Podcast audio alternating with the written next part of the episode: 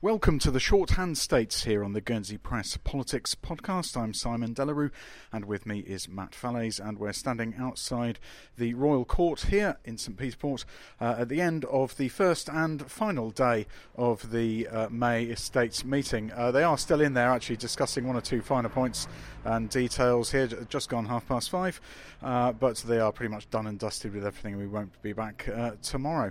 Now, this has been one of those days where there really, as the short time frame suggests, not a huge amount of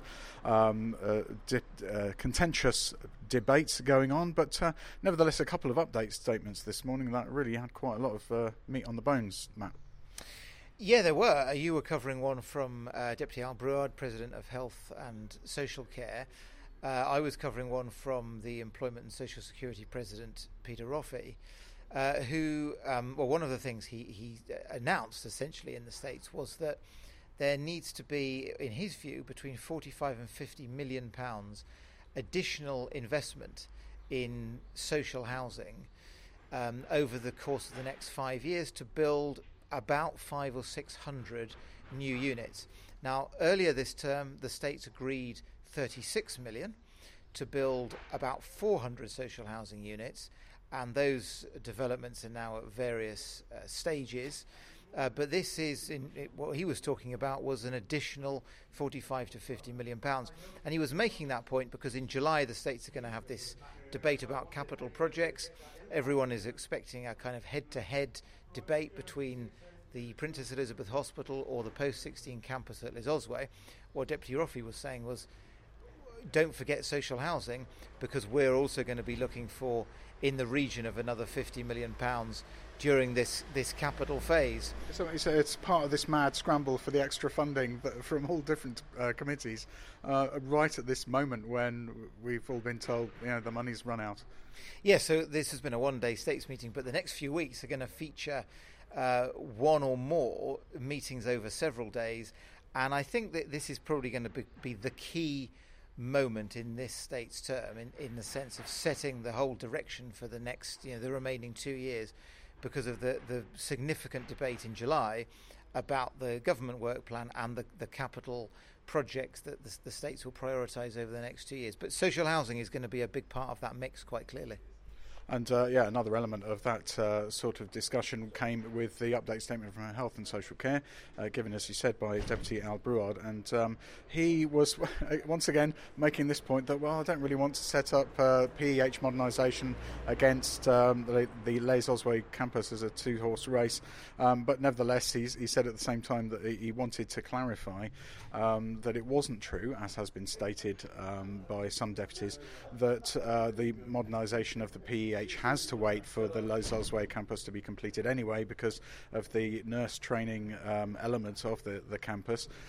He explained in detail how, in fact, it was going to be possible for the PEH site to accommodate all the needs of the training facilities that would be required during that temporary phase.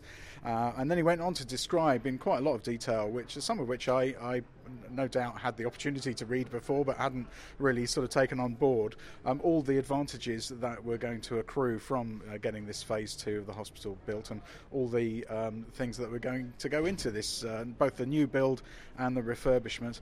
And he made the point that his committee were going to be full square behind efforts to persuade all deputies in that GWP debate to ensure that hospital modernisation didn't take a back seat and was going to be put through. That wasn't all he had to say. That was a large part of his speech today.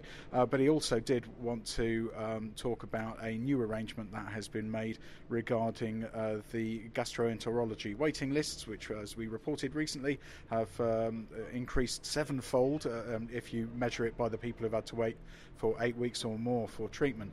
And that's just sevenfold just in the last few months. He said, well, we've now got an arrangement with the UK company. It's called Medinet. They're going to come over. They're one of 7 companies that tendered for the work.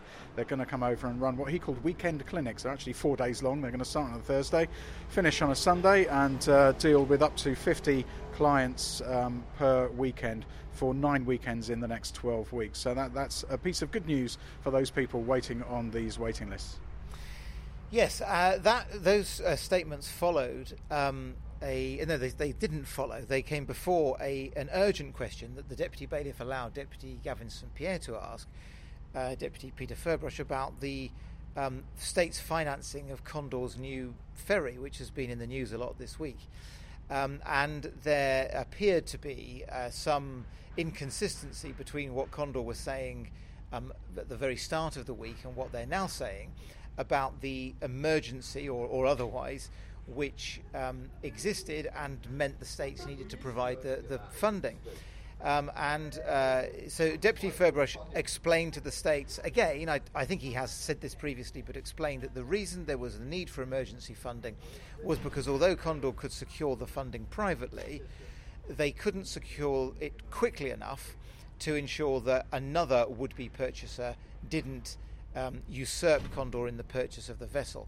So he was making that point again, that was why the Civil Contingencies Authority and the Policy and Resources Committee saw an emergency and decided to advance this funding. However, what he didn't say, again, though he was pressed, was the commercial terms on which the states have advanced the loan. We spoke to Deputy Trott, who was one of those asking an urgent question, after that part of the state's meeting, and he was making the point really that the commercial arrangements should be made public, and if the Policy and Resources can't make them public because of the way civil contingencies legislation is set out, then really there ought to be a change in the civil contingencies law to allow that kind of information to be made public once an emergency decision has been made. So I think these questions about the state's intervention in the purchase of the new ferry will continue to rumble on for some time, even though Deputy Ferbrache has, according to him at least, provided as much clarity as he can at this point. Deputy Trott never fails to remind us of the episode in which he managed to get that purchase done of the two fuel ships. But I think it's not just because he was pleased that he was able to pull it off with his senior civil servants, but also because it's an example of, a rare example, I think it's fair to say, of the states being fleet of foot when they need to be. And, we probably shouldn't lose that ability when the need arises. When we came to the actual sort of policy letter debate, so there wasn't an awful lot to discuss, so we shall just mention briefly that there was a piece of legislation coming through, a policy letter coming through regarding royal assent, and you were listening in on that. Yeah, so the states effectively decided in principle that they want the Lieutenant Governor to play the role the Privy Council plays on some articles of legislation passed by the states. So that at the moment there's a final stage of approval at the Privy Council. If the state's ideas come to fruition, but they are only ideas at this stage, in future the Lieutenant Governor will be able to provide that final stage of approval on some laws. But we'll wait to see whether that is eventually put into effect. I think that there are a couple of other things probably worth noting out of what happened in the states today. One was, in one sense, a very minor item, which was the election of a states member to sit on the Ladies College Board of Governors. Deputy Sidy Soulsby already holds that seat. She was standing for re-election. She was the only candidate, but the rules required a secret ballot. And 11 states members failed to vote for her. They submitted either blank or spoiled papers. Now, immediately, that led to some states members citing it as an example of this divided states that we and some states members can keep talking about. But that was highly unusual in a single candidate election to have more than a quarter of the states refusing to vote for the only candidate, though she was ultimately elected. Yeah, she got 28 votes, didn't she? And the rest were either spoil or nothing, a blank. And there was another election of a similar ilk within a few minutes, and the candidate there, Mr. Acton, got 38 votes. So it's not as if they'd forgotten how to fill in a form. They know how to do it, but they just chose not to. So it is, I think you're right in saying, indicative of a certain sort of animosity, really, such that they can't bring themselves to vote for somebody even when they're the only candidate. Yeah, I mean, it does exist. And, those of us reporting on the states daily, see it. And although some states members deny it, this is a very divided state. And there is quite a lot of animosity in that chamber. And that influences major debates, but sometimes it also is seen in these quite minor items, as it was today. The other item I thought of note was in questions to the Education, Sport and Culture President, Andrew Dudley-Owen, from John Gollop, ostensibly about the legacy of Guernsey hosting the Island Games later this summer. But eventually it got round to funding of the Sports Commission, which has been in the news a lot lately. And Deputy Dudley-Owen was pressed on whether ESC would be able to provide certainty to the Sports Commission about its future funding beyond this summer. And she really quite deliberately could not provide that assurance. And she indicated that matter would have to go to the States in July as part of their government workshop debate. So it looks as if the certainty which the Sports Commission is after is not going to be around until much later this summer, and there is clearly some very real threat to their future funding. So that will be a concern to them, and there wasn't any assurance for them at this state's meeting. That will rumble on as well. Couldn't we also say, in theory, she also quite deliberately didn't say it was going to go up? I mean, are we sort of just assuming that they're gunning for them? No, she was asked whether it would stay at the same level, it would go down or it would go up, and she said she was unable to provide any clarity about that, and the matter would go back to the States in July as part of this government work plan debate. Now, you know, obviously, if the committee wanted to say we are committed to providing this funding, they would have said it by now. So there is a real threat to that funding. It doesn't mean to say that it will be cut off. The states might find some way of ensuring that the funding of the Sports Commission continues, but it is clearly in some jeopardy, and that will be of concern to the Sports Commission for a few more weeks at least.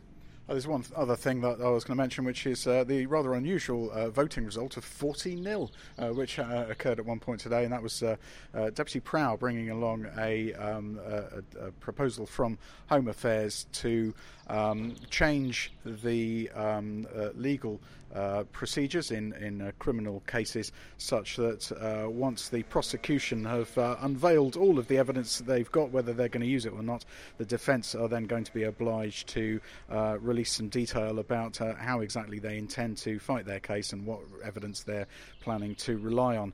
This was grist to the mill of Deputy St-Pierre, who has in the past said that we need this reflected in our caution, and it's not. It has been in England and Wales since 1996, and he's been banging on for a few years now about how we need to update our police caution for arrest, and so he said that Deputy Proulx was on board with that, and anyway, Deputy Proulx will have been happy to find himself unanimously supported with a 40-0 vote.